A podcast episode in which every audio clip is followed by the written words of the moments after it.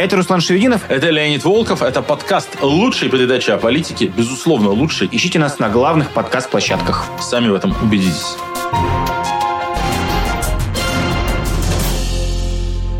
Привет, друзья! Канал «Популярная политика». Вы включили главный русскоязычный подкаст о хитросплетениях российской политики, о том, что здесь происходит. В ближайший час присаживайтесь поудобнее. Как обычно, интересный, душный разговор. В студии я, Руслан Шевединов. И я, Леонид Волков. Дорогие наши зрители, всех вас любим, всех вас ценим. Надеюсь, что мы вас не подведем. И сегодня откройте форточки, будет душно, ведь это лучшая передача о политике, о квинтэссенции политики, о выборах. Потому что в конечном счете политика это сложные, интересно устроенные, запутанные игры, но у этих игр есть финал, катарсис, логическое завершение. Это вот день голосования, когда подводятся итоги очередного политического сезона, и, в общем, становится ясно, э, кто пан, а кто пропал. Ты знаешь, я думаю, сейчас люди, которые слушают нас в наушниках или сидят перед мониторами, достают уже тухлые помидоры, чтобы кидать у нас «Какие выборы? Вы что, с ума сошли? О чем сейчас вы?» опять, сейчас опять будут затирать про свое умное голосование. Опять, значит, будут предлагать голосовать за зюгановцев и сталинистов. Вот, значит, сколько можно слушать эту шарманку. Но не неиз- дождетесь. Но неизбежно. Мы с вами говорим в середине августа. Вы слушаете, смотрите этот выпуск. Единый день голосования. Наши с вами отношения мы в ходе выпуска раскроем, но неизбежный факт, что 10 сентября единый день голосования, люди пойдут на участки, какое-то количество людей, э, кто-то станет депутатами, кто-то станет э, главами субъектов, кто-то станет э, депутатами Госдумы, потому что до выборов в четырех регионах повезло, там депутаты скончались, и у, в регионах вот будут Не перевыборы. дожили до пенсионного возраста. Ну, кто-то, да, кто-то не дожил, не- и кто-то голосовал за войну и не пережил эту войну. В общем, выборов много, выборы разные, и мы в этом выпуске попробуем, вообще, как зарождалась эта передача, мы с Леонидом рассказывали про региональные выборы, про московские выборы, прямо с кандидатами, с их биографиями, с партийными списками. Сегодня мы поговорим как-то в целом Вы лайк-то поставьте и в комментариях нам напишите, что думаете. Мы ведь можем и к истокам вернуться. Знаете, как мы год назад разбирали расклады по каждому московскому округу и два года назад, так мы тоже можем как бы сесть и объяснить вам подробно, вот как устроена избирательная гонка за кресло губернатора Хакасии и за кого голосовать в шестом округе Екатеринбурга и почему именно, значит, вот за Васю, а не за Петю. Это все мы можем как бы показать очень наглядно. Можем повторить, как Возможно, возможно, нас посмотрит не 50 тысяч человек, а 500 человек, но это будут лучшие 500 человек, те, кто больше всего интересуется российской политикой. Самая оптимистичная передача на российском YouTube. Так вот, э, выборы, которые состоятся, э, сразу такой дисклеймер. Эти выборы мы тоже считаем нечестными, понятное дело, фальсификации, ДЭК в, в большинстве из регионов, которые сейчас 10 сентября состоятся, э, какие-то процессы. В общем, все это понятно, но выборы будут. Ты знаешь, я перед выпуском увидел интересную статью э, «Голос», авторитетное российское движение наблюдателей. Э, Они сделали, выпустили исследование, как менялось избирательное законодательство. С 88-го они берут отчет о законе о выборах депутатов э, Верховного Совета до сегодняшнего дня, до 2023 года. И не было года, не было ни одного избирательного цикла, чтобы не менялось российское избирательное законодательство. Каждый раз под предлогом демократизации, упрощения, улучшения для избирателя. Но по факту каждый раз мы к выборам подходим с новым избирательным законодательством. Ну да, вот в Соединенных Штатах скоро будет 250 лет, а со временем первых президентских выборов, да, 40, сколько, 46 президентов США а, сменилось за это время. И каждый раз выборы проходят по одним и тем же правилам. Можно над ними посмеиваться, считать их архаичными, но сам тот факт, что система работает и выборы проводятся одинаково, строго одинаково, она как раз и показывает, что политическая система функционирует ну, на здоровых каких-то э, основаниях. Что важнее система, а не персонали, и там будь то кто угодно. Э, там, Трамп, Обама, Байден, неважно, как бы выборы пройдут, президент сменится, власть перейдет из рук в руки. И таким образом выборы являются выборами. Выборы являются институтом, на которых действующая власть может проиграть. В России это давно не так, зато, каждый, зато каждый год, каждый избирательный цикл новые нормы, новые правила, то есть система является только отсутствие избирательной системы. 35 лет, как показывает голос э, в своем докладе, избирательная система деградирует, меняется, ухудшается, вводятся новые ограничения, как будто прежних не хватает. То есть, что в 2012 были свободные выборы? Да нет, ни разу не были. Но с 2012 еще 20 раз успели ухудшить избирательное законодательство. Ограничить в правах наблюдателей, журналистов, потом снова ограничить. Mm-hmm. Ввести камеры на участках, убрать камеры с участков, загнать наблюдателей в загончики, лишить э, общественной организации права э, выставлять наблюдателей, лишить э, наблюдателей права наблюдать, убрать там ограничить права членов комиссии с правом совещательного голоса, дать возможность удалять членов комиссии наблюдателей, ограничить права журналистов, вести предварительную аккредитацию. Можно перечислять это там, полчаса, вспоминая все извращения и нормы. И каждый раз себя спрашиваешь, а что как бы... А так, что ли, у вас все было плохо, что ли? Вы там в 2011 вбрасывали сколько нужно и рисовали нужный результат. Почему вы не можете остановиться? И даже сейчас, в условиях войны и полностью подконтрольных выборов, все равно продолжают применять применяться какие-то новые законодательные ухищрения, направленные на то, чтобы еще сложнее было наблюдать, еще сложнее было фиксировать результат, еще сложнее было там, участвовать в выборах и так далее. Мне в связи с этим, знаешь, непонятно, я, с одной стороны, знаю ответ на этот вопрос, но такой с эмоциональной точки зрения хочется кричать, а нафига вам это вообще надо? То есть наблюдателей вы не пускаете, политические партии зарегистрировать невозможно, фильтры отсекают всех неугодных кандидатов. Сама процедура, какой в ней смысл? Власть там не опирается на какую-то идеологическую платформу. Нету никаких, типа, мы коммунисты, поэтому нужно голосовать за этих. Для чего вообще Путину за все его 23-24 год правления, э, вот к сегодняшнему дню мы приходим, оборачиваемся и думаем, а зачем ему вообще эти выборы бесконечные? Чтобы что? Он уже не делает вид, что он какой-то демократический правитель. Уже принимаются самые там антиконституционные законы, и тоже, когда говорят Путин легалист, ну уже как бы даже и в это не играем. Процедура выборов, она для чего? Для чего эта священная корова в такой вот, э, ну, по факту, диктатуре, которую в России у нас построили? Как и все в диктатуре, это инструмент пропаганды. Как и все в диктатуре, процедура выборов тоже нужна для того, чтобы обманывать большинство, объясняя большинству, что оно меньшинство. Большинство россиян против Путина и против войны, это мы видим совершенно четко в наших исследованиях, это мы понимаем совершенно четко по реальной коммуникации с россиянами. Они выражают это по-разному. Э, у большинства из них это не выраженная позиция. Они просто сидят, молчат и мечтают, что все скорее закончилось. И важнейшим инструментом управления этими народными массами для Путина является их убежденность в том, что все вокруг за Путина и за войну. И выборы для этого являются важнейшим инструментом. Проводим выборы, с помощью разных ухищрений рисуем на них нужный процент и делаем так, чтобы никто этому не мог помешать, чтобы наблюдатели не пронаблюдали, журналисты не написали – но люди-то ходили, люди видели, им казалось, что вроде все как обычно. Люди же не замечают этой вот медленной деградации избирательного процесса, которая как раз лучше всего описывается знаменитой э, притчей про двух лягушек. Да, что вот наши выборы именно вот сварились на медленном огне, как э, одна из этих лягушек. А людям кажется, что все как всегда.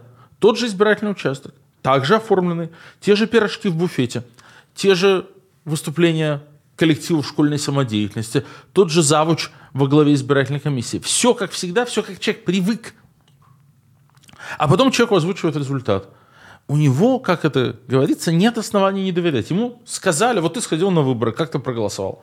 Все это выглядело привычно, а потом тебе сказали, ну вот тут 86% mm-hmm. а за Путина и за Единую Россию. Ты возвращаешься в свою норку, может, ты даже грустный. Он такой, ну ладно, ну что делать? Ну вот как бы их большинство. Это важнейший инструмент пропаганды, важнейший инструмент деморализации общества и, конечно, важнейший инструмент а, того, чтобы в людях воспитывать эту самую аполитичность, нежелание участвовать в политических процессах, которое, как мы много раз говорили, и является ключевой скрепой и опорой путинского режима.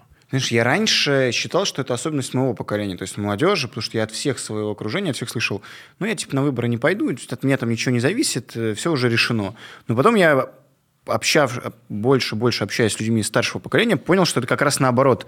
У старшего поколения вот это вот чувство выученной беспомощи, что ни на что невозможно повлиять, что все уже решено, что я буду тратить время, там за нас уже все нарисовали. Это получается такое, помимо того, что большой подарок этой власти, это еще и ну вот как я могу описать российские выборы. Люди просто в них не верят. Не то, что в результаты, а в то, что сам факт, что можно через выборы на что-либо повлиять.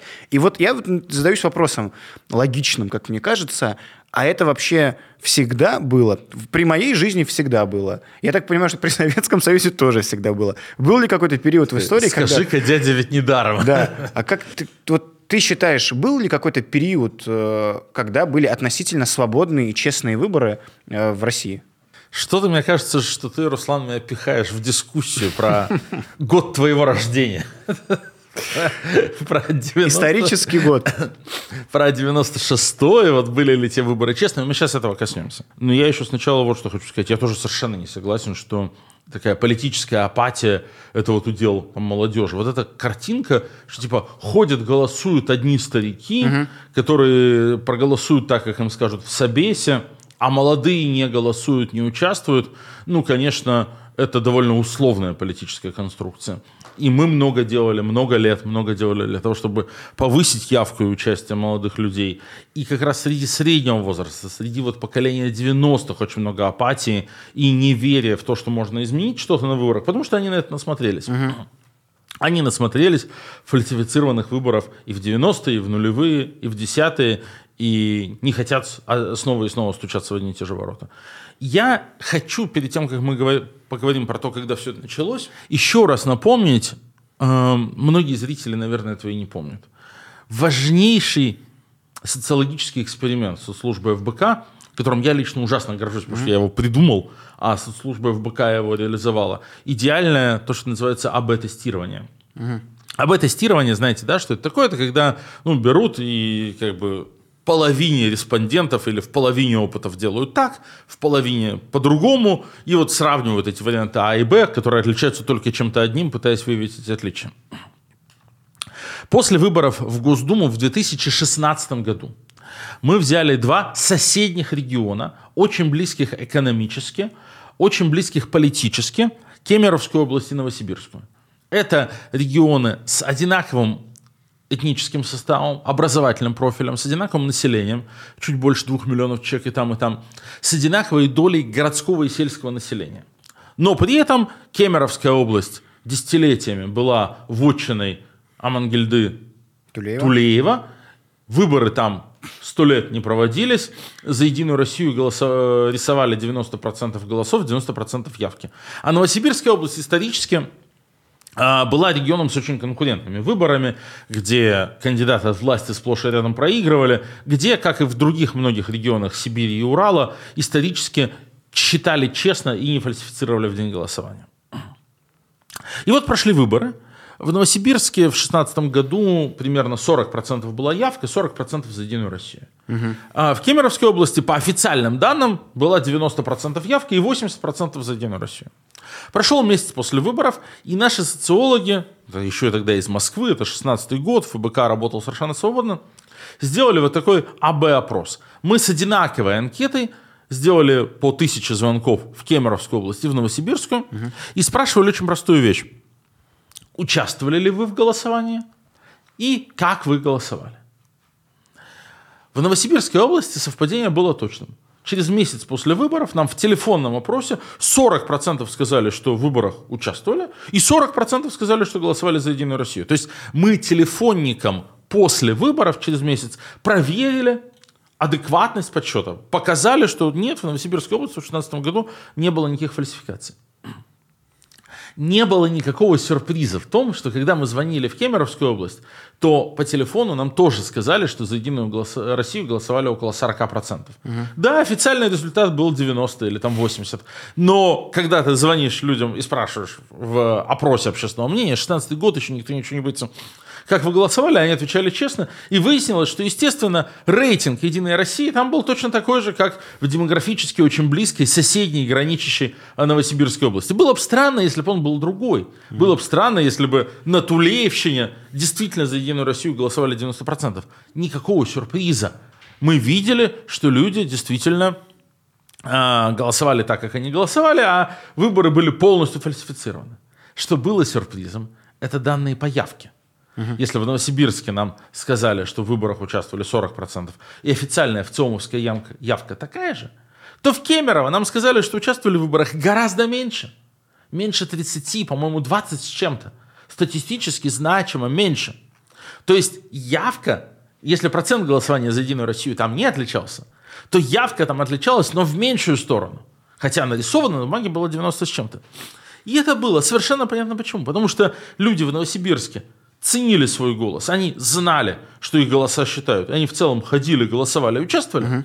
А люди в Кемеровской области за много лет Тулеева знали, что ими, их голосами подтираются, их голоса ничего не значат, их голоса никак не учитываются на самом деле. И хотя те, кто ходили, по-прежнему голосовали совершенно нормально, кто-то за Единую Россию, кто-то против, но подавляющее большинство просто махнули на все рукой и не ходили. И этот вот эксперимент, на мой взгляд, как-то недооценен. Мало про него говорят, хотя мы много тогда писали про это, и можно найти сейчас публикацию в блоге Алексея Навального. Он реально показывает, как Путин сделал основой своего режима вот эту аполитичность и отказ от участия. Люди видят год за годом, что голоса просто воруются, все переписывается. Люди это прекрасно знают, они mm-hmm. не дураки. Ну а что они сделать-то могут? Просто перестают ходить, просто перестают участвовать. А Путину того и надо. Ну, окей, тебя послушали мы сейчас, и внимательного зрителя может закрасться сомнение. А что это? Леонид нам говорит, что нужно идти на избирательный участок сейчас и голосовать? Типа не нужно слушать э, внутреннее чувство отвращения к этим выборам, и что на самом деле на них может что-то повлиять? Сразу скажем, что кажется, что нет, на этих выборах повлиять ни на что невозможно, но само действие – это активное политическое действие, сходить проголосовать. А, ну, то есть моя позиция заключается, как известно, в следующем. В выборах мы участвуем, в невыборах не участвуем. Выборы – это то, где власть может смениться. Выборы – это процедура, в ходе которой действующая власть может проиграть. Угу. Процедура, в ходе которой действующая власть проиграть не может, это не выборы. Глобально в России уже много лет не выборы, в которых участвовать нет смысла. Нет ничего страшного в том, чтобы сходить, проголосовать. Очень хорошо наблюдать, всегда полезно. Это всегда классная форма общественно-политического участия, очень важный и очень злящий режим. Но не надо связывать с этим несбыточных надежд. То есть, что очень бесит много лет уже, это когда какие-то или неумные люди, или манипуляторы говорят, ну вот сейчас мы навалимся, значит, давайте вот как бы все... И тут мы, значит, там переголосуем и победим. Говорят про заведомые невыборы, угу. зная, что все будет фальсифицировано, зная, что дек на готове, и из него выглядывают значит, с хитрой ухмылкой чьи-то лохматые уши, понимая, что таким образом можно вот взять какую-то, вот опять, какое-то молодое поколение, какую-то, значит, группу людей, разжечь в них искру политической надежды и канализировать эту политическую надежду в бессмысленное действие. И это повторяется раз за разом. Раз за разом политические жулики и манипуляторы не говорят честно. Это выборы. В них можно что-то добиться. В них имеет смысл просто пахать как не в себя. Это не выборы. Здесь ничего добиться нельзя. При этом проголосовать – хорошая вещь. Пронаблюдать – очень хорошая вещь. Попытаться как бы вот вытащить наружу правду о том, что это не выборы, и рассказать об этом как можно большему количеству людей – отличная вещь. Вместо этого они, не различая выборы и не выборы, кричат все на не что приводит к очередной страшной, естественно, волне разочарования. Потому что люди, которые им верят, думают, что от их голоса что-то зависит, и их голос что-то поменяет, и потом как бы, ну, уходят тоже в какую-то политическую апатию. И это, конечно, а, Путину очень на руку. Мы так делать не будем. Безусловно, в целом и выборы 2023 года, mm-hmm. сентября, являются глобально не выборами и выборы марта 2024, про которые мы еще, безусловно, не раз будем говорить, являются не выборами, это не значит, однако, что локально где-то как-то нельзя что-то делать. И в рамках в целом безумно фальшивой и нечестной кампании единого дня голосования сентября 2023 года будет несколько локальных стычек и конфликтов конкурентных, где есть что ловить, где есть зачем участвовать, э, где можно действительно как-то сломать игру Единой России. Ну, собственно, для внимательных зрителей напоминание, да, кто нас смотрит с самого начала, еще с первого сезона душного стрима, помните, как мы вообще объясняли появление умного голосования, да, отсутствие как раз-таки выборов в России и привело к тому, что была создана стратегия, где мы с вами опрокидываем, э, выбираем не самого приятного кандидата против кандидата, которого назначает. Умное голосование – это история про то, как попытаться не выборы сделать выборами. Да. Как добиться поражения власти в ситуации, когда власть ее полностью под себя как бы запрограммировала, полностью под себя сконструировала и сделала ну, невозможным а, свое поражение. А мы попытались все-таки как раз выйти из-за стола и бить Шулера а, шахматной доской по голове. А вот сейчас ближе к реалиям давай переместимся от э, нашей такой теоретической водной про выборы. Э, война идет. Война, которую невозможно не замечать, которая и по России страшно бьет. Э, последствия ее еще нам предстоит всем осознать. Какая-то катастрофа и заложенная мина под будущее страны. Но выборы, я помню точно, когда все началась война, когда началась война, и пошли первые недовольства, и первые гробы, уже тогда начали многие политологи говорить, ну вот будут избирательные кампании, и лояльный Путину электорат пойдет голосовать против Путина, чтобы хоть каким-то образом выразить протест против того, что там ну, у всех разные мотивации, что их детей в гробах привозят, это те, кто поддерживает войну или участвует, или те, кто антивоенную позицию занимает, но не может выходить на улицу и протестовать, и в социальных сетях ничего писать. Ну вот сходят и проголосуют, это станет таким антивоенным плебисцитом. То есть люди э, продемонстрируют свое отношение к этому. Мне кажется, это в самом начале заложенная какая-то скажем так, неправда и завышенное ожидание того, что люди пойдут голосовать, и вот мы по проценту, который наберет кандидат «Нет» Единой России на этом днем голосования, будем считать, что вот столько людей против войны. Но, тем не менее, все равно эти обсуждения бесконечно ведутся. Ну, надо, опять же, понимать, ну, как бы эти обсуждения не должны вестись в вакууме, они должны вестись применительно к конкретным компаниям. Ну, то есть, что смысл? Что толку говорить о том, что вот здесь давайте там все пройдем, пойдем проголосуем против, и посмотрим, сколько нас противников войны, если мы знаем, что там сидит на готове Элла Памфилова с Дегом, у которой есть целевое задание от Сергея Владимировича Кириенко, которая проводит эту процедуру только для того, чтобы потом озвучить 85% и сказать, вот видите, э, все за Путина, все за войну. Ну зачем как бы подыгрывать и играть по ее правилам? А есть другие ситуации, есть регионы, где нет ДЭГа, есть регионы, где есть настоящая заруба, есть регионы, где допустили независимых кандидатов. Там ну, как бы стоит участвовать и стоит заниматься. Ну, то есть надо как-то ну, надо как-то разумно подходить к этому с головой на плечах. Вот, вот этот подход как бы э, типа, а давайте все разом, не обращая внимания на обстоятельства реальной mm-hmm. политической ситуации, сделаем что-то. Но он оглупляющий какой-то.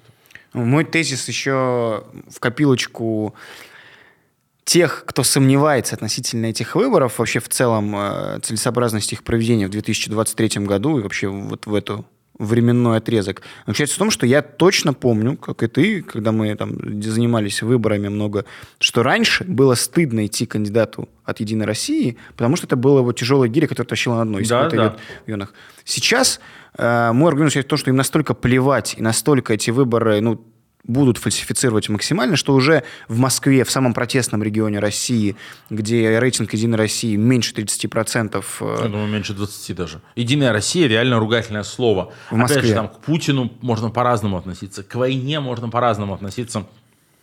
В смысле, мы знаем, что есть россияне, которые относятся по-разному. Но то, что «Единая Россия» партия чиновников, и к ней отношение... Плохое у всех. Кто за войну, кто против войны, кто за Путина, кто против Путина. А, тут как бы нет двух мнений, это мы точно видим. Знаем. И вот лидер партии этих молчунов, как его именуют э, и восхищаются некоторые даже либеральные деятели, Сергей Собянин, э, идет от «Единой России» в Москве.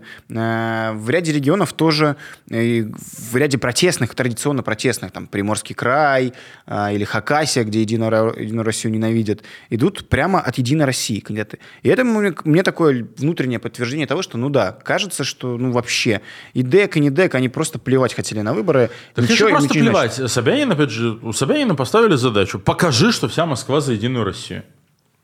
Что, хочет Собянин влезать в рамку, в лямку Единой России? Наверное, не хочет.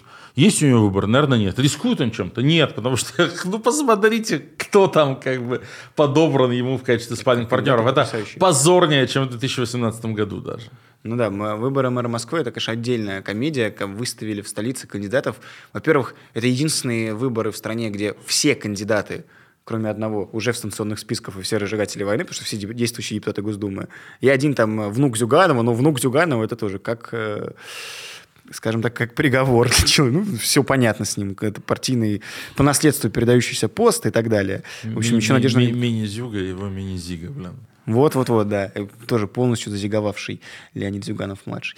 А, вот, выборов никаких э, вернее, конкуренции никакой в Москве не будет, и в ряде регионов тоже не будет, но будет, где пристально надо следить, потому что, возможно, какие-то внутренние разборки и где-то сильный коммунистический кандидат, который, возможно, тоже за войну, но тут речь, что он идет против единоросса. Все, за всем этим будем следить и писать. Э, следите там социальные сети, все в описании, команда Навального. Я думаю, кое-где много сюрпризов нам ожидать стоит. Но в целом механизм выборов, Леонид, давай мы с тобой решим. В 2023 году для Владимира Путина выборы – это просто инструмент мобилизации и пропаганды, и более ничего, или что-то за этим еще скрывается? Только инструмент пропаганды и более ничего. Все, это зафиксировали. Давайте к этому так и относиться и в будущем. А Тогда... теперь давайте разберемся как с тем, когда все это сломалось. Да. Вы смотрите лучшую передачу о политике, главный русскоязычный подкаст о политике, где говорят о политике без дураков, вглубь, разбираясь в деталях, анализируя историю, а, приводя многие примеры из сегодняшнего времени и делая все это из головы. Поскольку мы говорим о темах, которыми мы живем и в которых живем, и постоянно занимаясь, в том числе российскими выборами, а мы сейчас много занимаемся э, подготовкой кампании в нескольких регионах, где есть что э, ловить и где есть что делать, об этом тоже расскажем. Мы как бы чувствуем вот эту вот штуку всю связанную с выборами и с политикой, ну, как нам кажется, достаточно глубоко. И рады с вами делиться своим пониманием. Если вы нам тоже рады, не забудьте поставить лайк, поделиться этой трансляцией, подписаться на популярную политику. Мы очень стараемся, чтобы, несмотря на всю остальную работу и поездки и так далее, каждую среду выходила здесь лучшая передача о политике. Поддержите нас, и мы продолжаем. И мы продолжаем, ну, логично переместиться сейчас. А как мы тут оказались в этой точке обсуждения не выборов в России? Когда все это появилось, Путин пришел э, и участвовал в выборах неоднократно. Выборы в сети были неконкурентные. Ну, первые выборы а, в марте 2000 года, когда Путин был впервые избран, он набрал как бы прилично выглядящие 52%, но реально э, никакой серьезной конкуренции не было. Никто не вел жесткие кампании против него. Путина, Путин не выходил на дебаты. А главное, Путина не пытались мочить. То есть все-таки, ну посмотрите американские выборы или американские праймерис даже внутри одной партии. Насколько много дерьма друг на друга выливают кандидаты в ходе праймерис от одной партии, чтобы потом выбрать оптимального кандидата.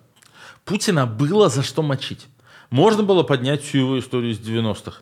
В память о том, о чем мы рассказывали в прошлый, прошлый раз, о кровавом следе Путина, была еще очень свежей и вполне восстановимой и актуальной. Можно было мочить его через Ельцина.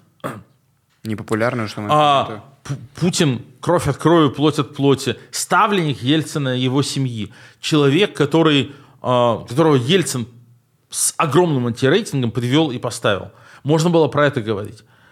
Занимался ли этим Геннадий Зюганов? Нет. Вся компания Зюганова была типа, мы построим коммунизм. Mm-hmm. Ну, то есть Зюганов, который, ну, был объективно тогда как бы лидером оппозиции, человек, который чуть не выиграл у Ельцина выборы. Не было большинства в парламенте, мне кажется. 96 -го года, человек, который не имел большинства, но имел самую крупную, крупную фракцию да, в Госдуме, который контролировал спикера Госдумы на тот момент. Этот человек отказался от ведения кампании. Он получил свои 20%, которые у него на тот момент типа всегда были. Угу. Вот еще был весь этот пожилой электорат, сейчас уже нету. Вот эта картинка, что есть такая там бабушка в платочке, которая всегда голосует за коммунистов, это уже неправда давно, потому что по физиологическим э, причинам. нынешняя бабушка в платочке, ей было там 40 или 45 лет в 90-х годах. А тогда действительно это были еще советские пенсионеры, это было 23 года назад, угу. всего через 9 лет после крушение совка. А ты сейчас, сейчас уже 32 года прошло. Но тогда все эти бабушки в платочках за него голосовали. Это были эти 20%.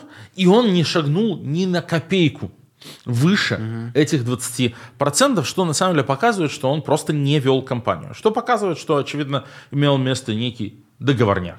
Договорняк в тогдашних российских элитах. Очевидно, Зюганову было обещано там какая-то серьезная финансовое вливание. финансовая и хорошая роль, ну, как бы ты лидер крупнейшей фракции, мы тебе будем относиться с уважением, никаких, значит, там, боев и, и баталий, но вот, как бы, мы тут все договорились, угу. все олигархи, которые согласились Э, помогать Путину, дать ему денег на избирательную кампанию. Очевидно, что олигархи тоже сильно финансировали и КПРФ, и имели таким образом рычаг влияния. В общем, в отличие от 96 года, Зюганов, который мог бы вести серьезную кампанию, вытащить много скелетов из шкафа и доставить Путину кучу неприятностей, очевидно, самоустранился от ведения политической кампании. Поэтому, конечно, выборы 2000 года не были конкурентными, хотя завершились относительно, как я сказал, типа приличным, приличным результатом. результатом. Да, но это были первые президентские выборы Путина. И мы оттуда берем отчет. Я все пытаюсь нам дать пас, вернуть нас к 90-м. Потому что да, принято да, считать, давай я сейчас э, принято считать, консенсус кажется в российском обществе о несправедливости, да, давайте так, не о том, что были фальсифицированы, а о несправедливости выборов 96 -го года, когда на противостоянии Ельцина-Зюганова, компания, к которой Ельцин подходил с огромным антирейтингом и, с, и сильно уступая по всем опросам э, Зюганову, Зюганова все, про, все опросы, все, все казалось решенным, что Геннадий Зюганов станет президентом России в 1996 году. Однако случился огромный вливание средств от олигархов, случилось э, э, политтехнологические трюки, бесконечная Мочилова и Зюганова. И как итог, удивительный для всех результат, который много до сих пор спорят и обсуждают и журналисты, и политологи, что же тогда в итоге произошло, и берут оттуда точку отсчета фальсификации выборов в нашей стране. Эту дискуссию недавно очень подогрел Алексей Навальный, который да. написал программный пост, первый большой пост после приговора, и в этом посте сказал, что вот все беды из 90-х из-за такой моральной нетвердости политических лидеров того mm-hmm. времени, которые считали, что цель оправдывает средства, и что ради там, сохранения Ельцина у власти, и типа, чтобы реформы окрепли, можно чуть-чуть украсть, чуть-чуть, значит, сманипулировать и так далее, и так далее, породив тем самым Путина научив. Я сразу должен сказать, что я с Алексеем полностью согласен. Мы с ним это много обсуждали, и мне, конечно, больно и грустно смотреть, какое количество людей а, ну, типа, просто неправильно прочитали и не поняли этот пост. Нет, Алексей не пишет, что во всем виноваты Венедиктов, Кац и Собчак, и не пишет, что во всем виноваты Ельцин и Чубайс. Он пишет, что надо из опыта 90-х, которые породили Путина, извлечь уроки для будущих исторических развилок, через которые он, как он абсолютно уверен, э, через который Россия, как он абсолютно уверен, скоро будет снова проходить. Этот пост не пессимистичный и не безнадежный, он оптимистичный. У нас была история 90-х, как после развала Советского Союза и прихода к власти демократов, эти демократы, пойдя по скользкой дорожке компромиссов, сами своими руками привели во власть КГБшника, который их буквально, фигурально, а иногда и буквально вспоминая Бориса Барановича Березовского, передушил. Да. И как бы нам после Путина не сделать снова такую же ошибку, не запустить историю на очередной виток этой чертовой спирали, чтобы вот как Навальный сидит в тех же условиях, в которых сидел э, 50 лет назад, 45 лет назад Натан Шаранский, чтобы в этих же условиях еще через 40 лет не оказался там следующий российский э, диссидент и лидер оппозиции. И пост Алексея, он преисполнен оптимизма в этом смысле. Он говорит, что у нас есть этот урок, все документировано, все у нас перед глазами, мы все видим. И мы видим, куда вот это вот соглашательство, компромиссы, готовность к компромиссам больше, чем нужно, нас привела. Он пишет о том, что в реальной политике, в реальной жизни компромиссы неизбежны. И нам предстоит договариваться с неприятными людьми. И вполне вероятно, что после Путина надо будет иметь дело с Мишустинами и Собянинами. Но, пишет он, с ними надо иметь дело с позиции силы. Не надо сейчас задирать лапки и сейчас сразу сдаваться им и говорить, все будет так, как вы скажете. Потому что вот эта вот позиция, она приведет к повторению того, что э, было в 90-е. Но я понимаю, откуда вот это э, большое неприятие и много критики в отношении поста Алексея, Конечно, очень он потыкал палкой, как он это любит и умеет, в осиное гнездо, в том числе тех, кто в 90-е как раз Были. выстраивал эти компромиссы. То есть в этом смысле очень показательная истерика Альфреда Коха. Ой, я, кстати, не видел. Его бомбануло, да? О, там бомбануло просто на пол Германии. Там, значит, э, на всю Баварию. Как бы. Вот, Альфред Кох, человек, который реально занимался всеми этими компромиссами, работал вместе с Чубайсом, получал гонорар за известную книжку по делу писателей, значит, был причастен к разным коррупционным историям, помогал Путину захватывать НТВ, и вот это все. Он сейчас, грубо говоря, пишет там, мы все делали в 90-е правильно, у нас не было другого выбора и так далее. А типа там, Навальный ничего не понимает и дальше пишет про него много гадостей. Это очень характерная позиция, потому что, конечно, людям сложно признавать их ошибки и сложно признавать то, что да, именно их действия привели нас туда, где мы сейчас оказались, в том числе именно они проложили дорожку к украденным выборам. Поэтому, да, выборы 96 -го года не были честными. На это нам сразу отвечают. Так, посмотрите на графики Шпилькина.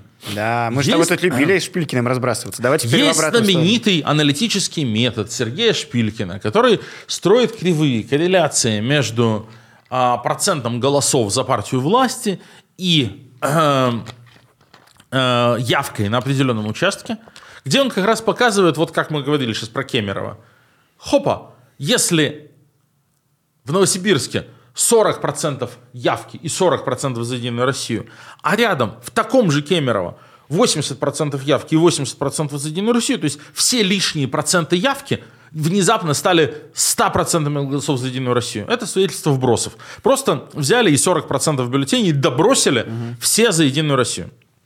И графики Шпилькина показывают крайне наглядно, как фальсифицировались выборы в 2007 году госдумские, в 2011 госдумские, в 2012-2018 президентские, в 2016 госдумские, голосование за поправки.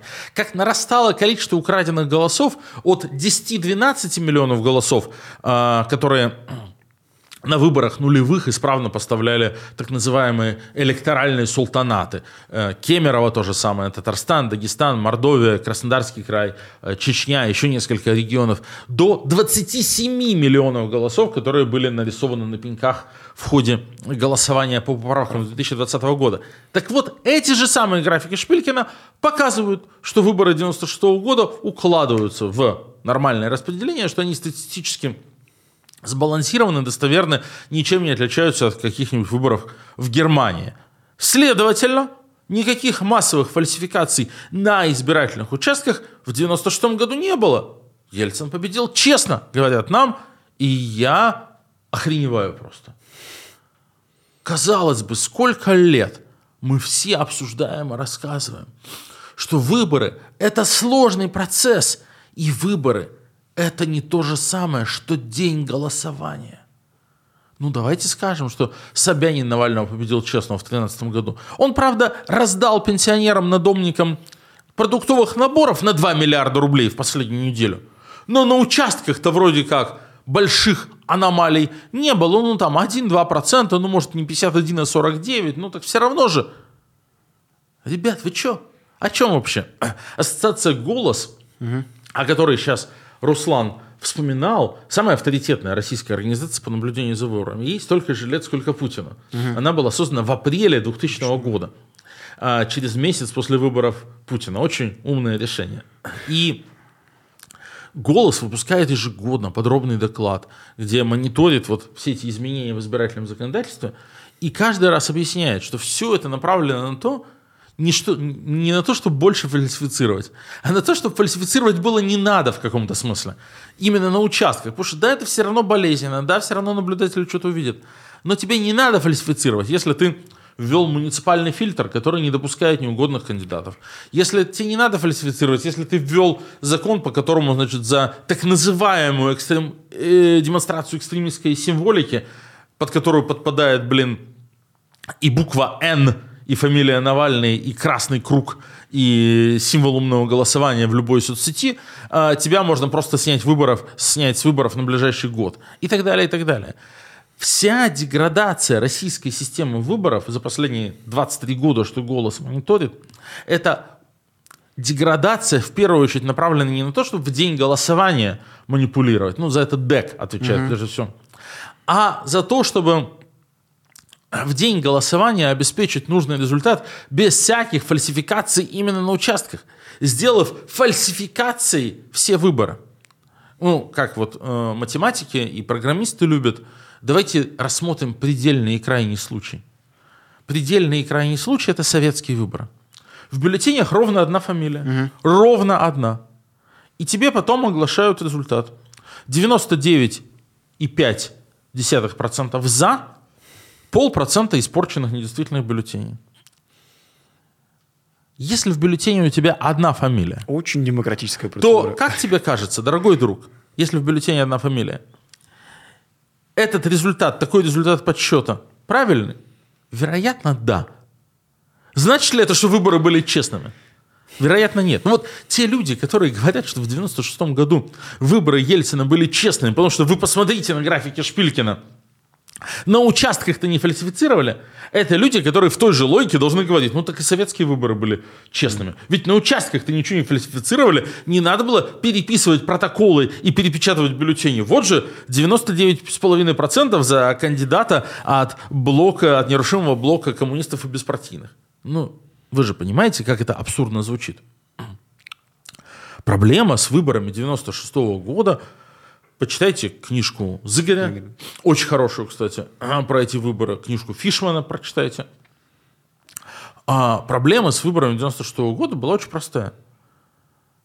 Весь политический бомонд, вся около ельцинская элита, вся эта коллективная семья, Таня Валя, Чубайс, Березовский, решили, что нельзя дать избирателям решить так, как они хотят – и надо избирателей обмануть, купить, запутать. Надо сделать так, чтобы полумертвый Ельцин во что бы то ни стало выиграл, несмотря на его очевидную неизбираемость, непопулярность, э, и несмотря на то, что избиратели очевидно хотели чего-то другого. Надо не дать воле избирателей реализоваться. Вот что они решили в рамках там, заговора, и этот заговор реализовали. Теперь, где грань между избирательной кампанией и манипуляцией? Ну, то есть на выборах и есть твоя задача в том, чтобы за твоего кандидата проголосовали. Ну, так, типа, что такого? Вот они организовывали митинги, концерты по всей стране. Вот они покупали рекламу. А как бы, ну и нормально, кандидаты покупают рекламу. Вот просто у Ельцина вырос рейтинг с 4% до 53%, потому что его избирательный штаб хорошо работал, а избирательный штаб Зюганова работал плохо. И тут есть нюансики.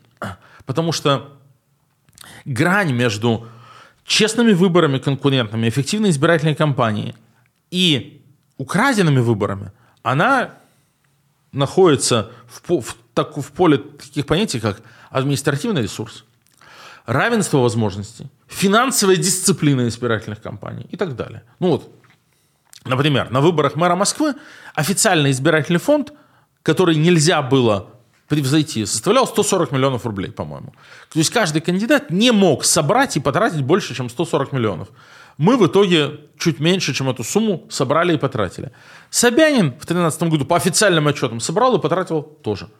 А еще захреначил на ТВЦ, Москве-24, Вечерней Москве и 116 районных газетах Москвы рекламы для себя в каждом выпуске – которая, если по рыночным расценкам посчитать, должна была стоить пару миллиардов. А у нас, а, не было таких денег, Б, если бы были, мы не могли бы, не имели права бы их потратить. Если бы мы попытались прийти в вечернюю Москву и купить там, больше, чем на 140 миллионов рублей рекламы, нас не бы правда. сняли с выборов. Уголовное дело бы возбудили. Перерасход избирательного фонда больше, чем на 5% это административка, а больше, чем на 10% это уголовка. Так, на секундочку. Собянин взял и перед выборами раздал на 2 миллиарда рублей э, продуктовых наборов. Как? Э, все собесы при управах а, имели списки пенсионеров, да, которые да. неходячие, на, надомники, и они обошли их с открыточками ко дню города от Сергея Семеновича, с гречкой, значит, тушенкой, консервами и так далее, с наилучшими пожеланиями и так далее. Подкуп избирателей, подкуп. Нарушение финансовой дисциплины, да. Злоупотребление административным ресурсом, да. Вот это все то, что отличает выборы от фальсифицированных выборов. И да, вот эти люди во главе с Чубайсом, который был начальником предвыборного штаба, э, они были гораздо умнее, чем Кириенко, Памфилова и все путинские дуболомы нашей эры. Они были так хороши в своем деле, что на участках им фальсифицировать не пришлось и не было необходимости. Они все смогли решить до дня голосования. Это и есть лучшая доблесть администратора выборов путинской эпохи. Угу. Сделать красиво. В их терминологии это значит, чтобы на участках не надо было протоколы переписывать, а чтобы все само так получилось. Чубайс сделал красиво что не отменяет того, что он изнасиловал избирательную систему, украл выборы, нарушил, как бы вмешался в естественный ход истории, а розовый реванш случился в очень многих странах Восточной Европы, мы это обсуждали, и в Польше, и в Венгрии, и в Болгарии маятник качался в обратную сторону после разочарования от экономических реформ в странах Балтии тоже. Приходили к власти социал-демократы, перекрасившиеся вчерашние коммунисты.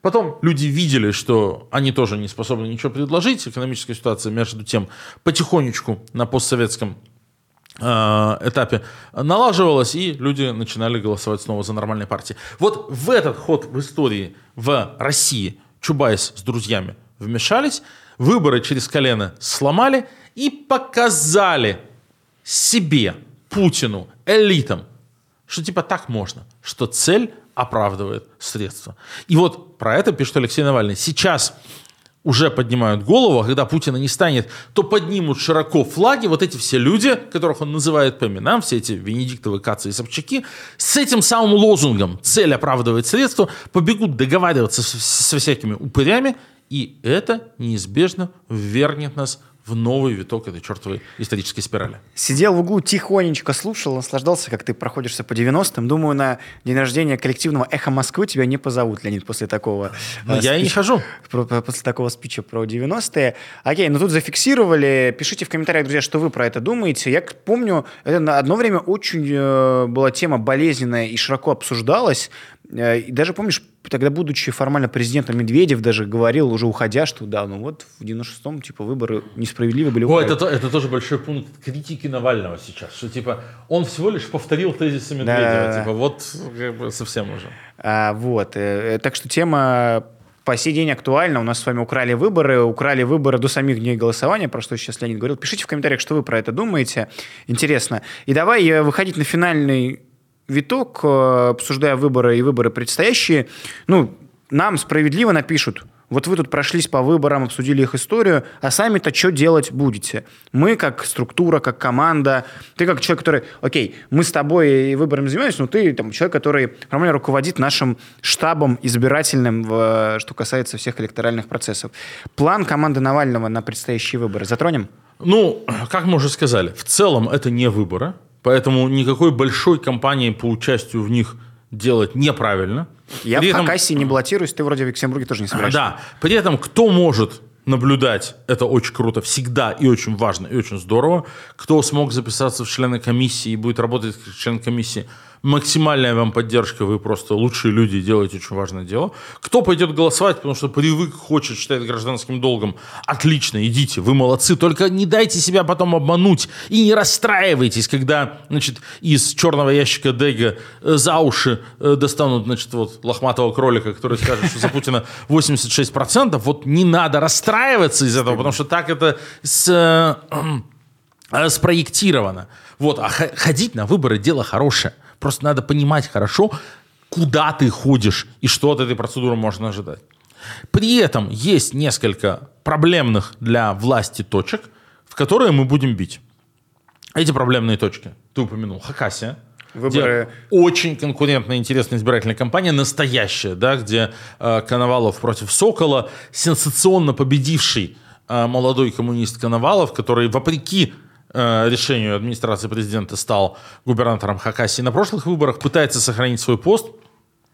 Против него отправили жутко матерого и опытного единоросса, депутата Госдумы Сокола, статусный, который да. как раз статусный, который не вылезает, блин, значит, из зоны СВО, там, угу. э, зигует просто э, так, что мама не горюй, и очень-очень вот эту всю повестку тащит. Безусловно, Э, здесь есть зачем наблюдать, и можно Единой России сломать ее игру. Будут конкурентные выборы в Якутии. Примерно да, по тому же сценарию. У нас есть много вопросов к Сардане Авксентьевой, которая, в общем, прогнулась под Единую Россию, ушла в прокремлевскую партию «Новые люди». А, и тем не менее, она популярный в якутске политик. Тем не менее, у нее есть как бы собственные политические а, позиции, которые делают ее оппонентом Единой России. И главное, опять же, там, там от мнений избирателей что-то будет зависеть. Угу. Будет довольно интересная кампания в Омске. Омск это в Омской области. Омск город, где традиционно хорошо считают голоса, где не очень фальсифицируют. И там, э, убрав эсера Буркова, внезапно с губернаторского поста прислали такого мальчика-мажора Хаценко – а 37-летнего сына Газпромовской шишки большой, который к Омску не имеет никакого отношения, который не прожил там и пяти минут, угу. прежде чем его назначили временно исполняющим обязанности губернатора. И этот Хаценко, последнее место его работы, премьер-министр ДНР, так называемый. То есть тоже весь обзигованный. В Омске плохое отношение к этому, как во всех уральских, сибирских регионах, что прислали какого-то варяга из Москвы, какого-то мальчика-мажора, который не имеет никакого отношения к региону. И мне кажется, что там можно рассчитывать на протестное голосование. Мы будем помогать угу. протестному голосованию в Омске э, в рамках наших возможностей. Ну и Гордума Екатеринбурга, близкая мне тема. Город протестный, город, который избирал в Гордуму Леонида Волкова, город, который избирал мэром своим Евгения Ройзмана э, и депутатом Госдумы избирал Ройзмана. Город, который постоянно голосуют с фигой в кармане, где Единая Россия там никогда не, не занимала первого места по партийным спискам. Там э, выборы в Гордуму, где 26 одномандатных округов и 10 списочных. И идет непростая и хитро устроенная заруба между несколькими группами влияния, которые используют, э, там, мэрская команда использует Единую Россию как инструмент. Есть их конкуренты, которые используют как инструмент для попадания в Думу списки таких разных партий, как э, Прилепинская, Мироновская, Справедливая Россия и как Яблоко. И когда вам показывают билборды партии Яблоко, значит, там за мир, за, за все хорошее, э, которые э, стоят в Екатеринбурге, это проплатил э, местный олигарх-миллиардер по фамилии Кочетков, э, который, значит, там вовсе не находит никаких антивоенных взглядов, просто у него не вышло больше договориться ни с кем, и он своих кандидатов в Госдуму запихнул в списки Яблока и их хорошо... В Гордуму, да. В Гордуму. Запихнул в списки Яблока и их хорошо профинансировал, но безотносительно... Это все равно хорошая вещь, конечно, что в Екатеринбурге э, стоят такие билборды. Вот. И вот э, эта заруба, она, опять же, она цена не фамилиями тех, кто изберется. Там большинство людей, которые якобы по оппозиционным спискам идут, там куча людей, которые там вчерашние единороссы. Э, такая Ира Овчинникова, которая была депутатом городской думы всех созывов. Она не спикером была? А, она не была спикером, но она была э, лидером фракции «Единая Россия». Mm-hmm. Начинала в СПС. Потом была в «Единой России». Когда я был в Гордуме, это уже было 14 лет назад, она была тоже депутатом, таким активным. Потом была депутатом. И тут, значит, она Э, поссорилась с Единой Россией. Ее, значит, кикнули с поста лидера фракции. Э, лидера фракции. Потом ее провалили на праймерис, а праймерис в Единой России тоже, значит, естественно, нарисованы. И теперь внезапно она идет по подписям, как самовыдвиженка, и Единую Россию ругает. Господи, ну она никакая не оппозиционерка. Она там абсолютно системная э, такая единороссовская значит, профурсетка, которая просто ищет для себя какие-то возможности. Дело не в этом. Дело в том, что сейчас вот в этих вот конфликтах, поскольку они не смогли договориться в кабинетах и расписать мандаты, то неожиданно мнение избирателей снова становится важным.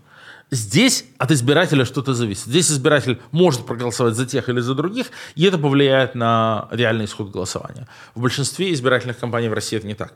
Там, где от избирателя что-то зависит, там, конечно, надо идти, надо голосовать, а мы подскажем, как, чтобы нанести э, власти максимальный политический ущерб в этих регионах. Вот так мы будем о этих выборах э, следить и где надо помогать. Вы, друзья, пожалуйста, тоже принимайте решение, чтобы не оставаться в стране, действуйте, исходя из своих каких-то возможностей, считаете нужным идти в наблюдатели, правильно приветствуем. Если в вашем регионе проходят какие-то выборы, где вы считаете, что от вашего голоса что может зависеть, сходите, проголосуйте. Где надо, а, не ходите, не голосуйте. В общем, следите все в каждом регионе по-особенному.